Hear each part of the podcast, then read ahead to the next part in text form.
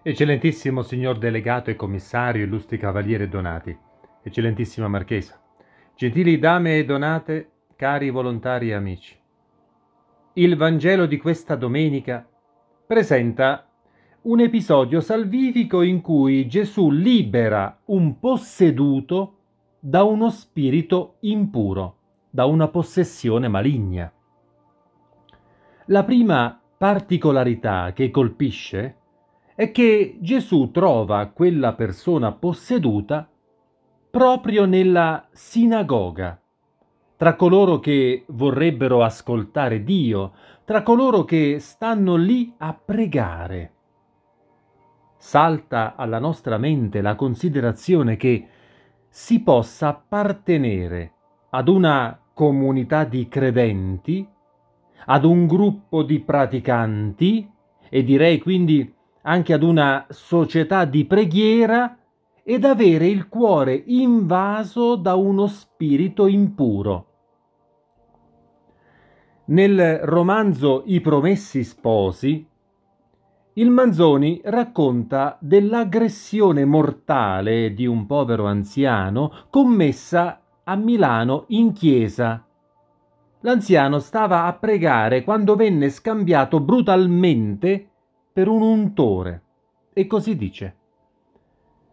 Nella chiesa di Sant'Antonio, un giorno di non so quale solennità, un vecchio più che ottuagenario, dopo aver pregato alquanto in ginocchioni, volle mettersi a sedere e prima, con la cappa, spolverò la panca. Quel vecchio unge le panche, gridarono ad una voce alcune donne che videro l'atto. La gente che si trovava in chiesa, in chiesa, fu addosso al vecchio. Lo prendono per i capelli, bianchi com'erano, lo caricano di pugni e di calci, parte lo tirano, parte lo spingono fuori. Se non lo finirono, fu per istrascinarlo così semivivo alla prigione, ai giudici, alle torture. Io lo vidi mentre lo trascinavano fuori. Così dice il Ripamonti, e non ne seppi più altro. Credo bene che non abbia potuto sopravvivere più di un qualche momento. Davvero, anche tra i credenti, anche in chiesa, si possono scatenare azioni, parole e insegnamenti maligni. Nel brano del Vangelo di oggi, l'uomo dallo spirito impuro si rivolge a Gesù chiamandolo Gesù Nazareno e accusandolo sei venuto a rovinarci.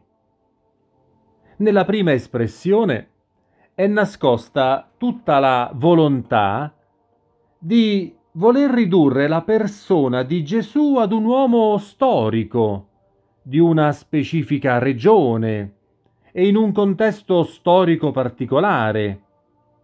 Non vi sembra di ricordare in tal senso alcune espressioni di un certo mondo laicista che vorrebbe depotenziare il messaggio salvifico del Cristo riducendolo a quello di un profeta del sociale e dell'uguaglianza. Non il Cristo di Dio, ma l'uomo di Nazareth. La seconda espressione, invece, denota che l'opera di Gesù si costituisce come la rovina per tutti coloro che non vogliono salvarsi anche se sono sulla buona strada, anche se seguono delle sane e buone tradizioni. Si può essere ferventi devoti e restare strenuamente legati a modelli mondani di odio e di sopraffazione, di gelosia e di invidia, a modelli dove le esigenze umane vengono sempre prima le comodità terrene sempre più importanti della fedeltà alla verità e alla carità. Dunque, cari cavalieri, Anche tra le nostre fila si può nascondere lo spirito impuro.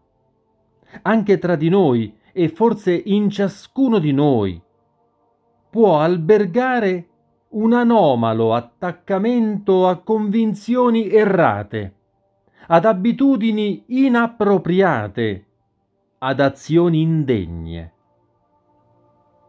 Possiamo anche essere ferventi e tenaci membri del nostro glorioso ordine e restare lontani da Dio, forse addirittura avversari della santa religione, quando disobbediamo alle più semplici regole della vita cristiana, magari giustificandoci pure. Quando accettiamo il compromesso con il male, per un fine che noi riteniamo giusto e buono mentre non lo è affatto.